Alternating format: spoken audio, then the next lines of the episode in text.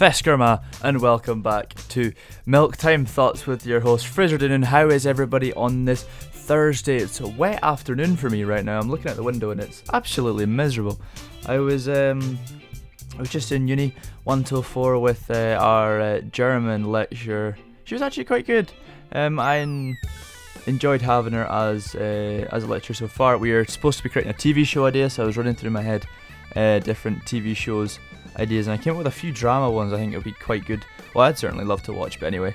I was supposed to play golf this morning as well, but then I rocked up to the course and I went into the first tee, and there was just a sign saying it was closed. It wasn't on Facebook or uh, on the app that I used to book my times anyway, which was very annoying. I mean, the course is like two minutes from my house, but it was still um, upsetting to see because I do I do love my golf, love to get into it. But I went to a driving range and thank goodness I didn't play golf because I was absolutely horrendous, like really bad. I couldn't hit a ball straight. I'll never do anyway, but what can you do? So we will get into our first thought, and this one is actually just it's caught me off guard. Like when I looked at it, I was like, oh, gee.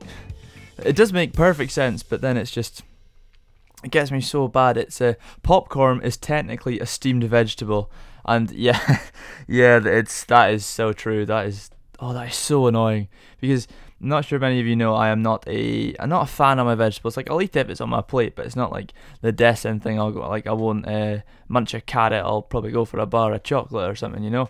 But um, I it was oh, just mad to see because we see when you split up the word popcorn, yeah, pop corn. Like corn, corn is obviously a vegetable, and then um, it's kind of it's steamed in the in the bag that's made in the microwave, and that's how it gets um into a steamed vegetable. Oh, that's mental. Do you reckon you could have it as a side? Probably, probably not. Could I have a side of popcorn, please? Imagine trying to uh, cut that up and then fire it with your with your fish or your pork or whatever. I've actually got pork tonight, I think. Pork chops, absolutely lovely. So our next um, thought, milk time thought, is uh, it's another. It's one that I've I've touched on recently for another uh, another what's the word? Another noun or whatever. It's like another thing that I've I've said, but it's it's great. It's like we we never truly get rid of dust. We just move it around, and that is that is br- brilliant because dust just won't disappear. I think it was it was cleaning up a mess. Yeah, because we don't clean up messes. We just move it somewhere else. Move it to the bin, and that's the same thing with dust. Like more dust. It's weird because dust like dust does dust ever die?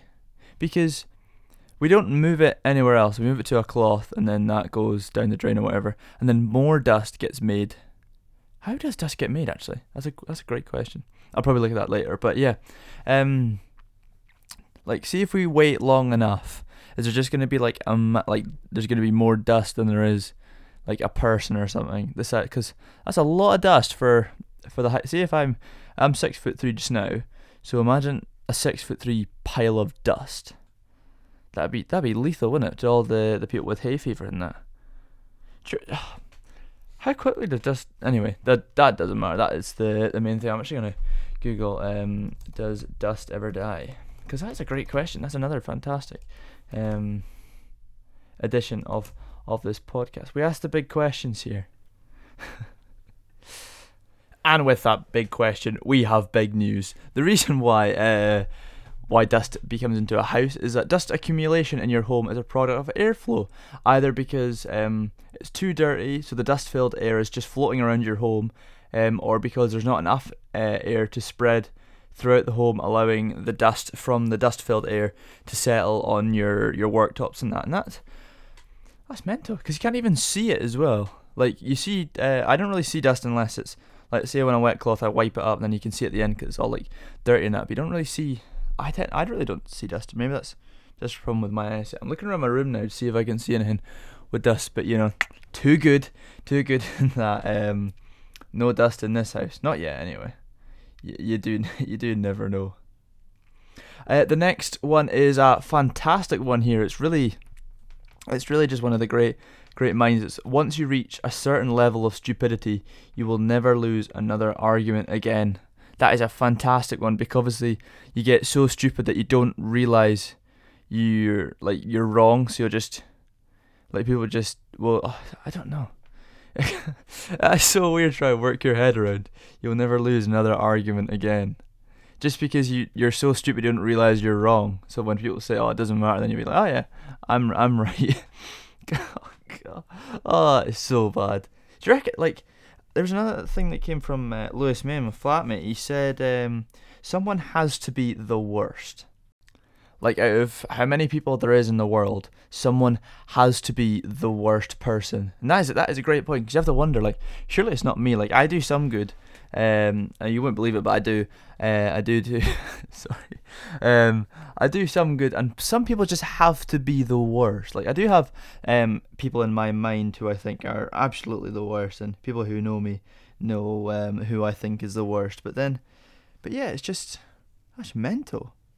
What could like someone has to be the best as well. Who would you say what the best person is? I mean, you come to mind, but yeah, obviously, obviously me, you know. so this next one uh, goes out to our our brothers Down Under. Sorry for that.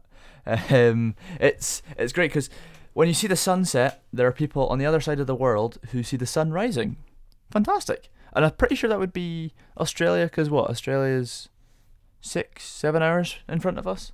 So yeah, they would see uh, the sunrise, and that's amazing. Because uh, the tennis is on right now in Australia, so the times are like mental. There's some games on at 11:30 and 2 a.m. like um, our time, but it's obviously like during the day. In Australia. And as a child, I could not wrap my head around it. I was like, why are they playing it? Like, cause I didn't really know time difference then. I thought we were all in the same um same place. Also, why do you think time differences just come into play? Like, why can't we all be on the same time? It'd be so much easier. Also, who created jet lag?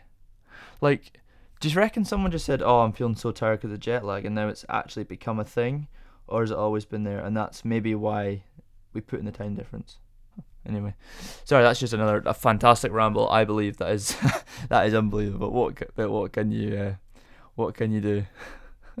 but yeah, um, it's it's fantastic just to see that like you know obviously the world round, um, get it up any flat earthers because that their whole argument is just pointless. It is so annoying. It's so bad. Um, that'd be a great reality show, wouldn't it? Just get flat earthers sailing out to the edge of the world and see what they can do. Just hopefully fall. But then again, um, it'd be brilliant to, like, because imagine FaceTiming with someone in Australia, seeing the sunset, and then oh look, there it is again, there it's rising. Oh, that'd be that'd be amazing. I'd love to see that.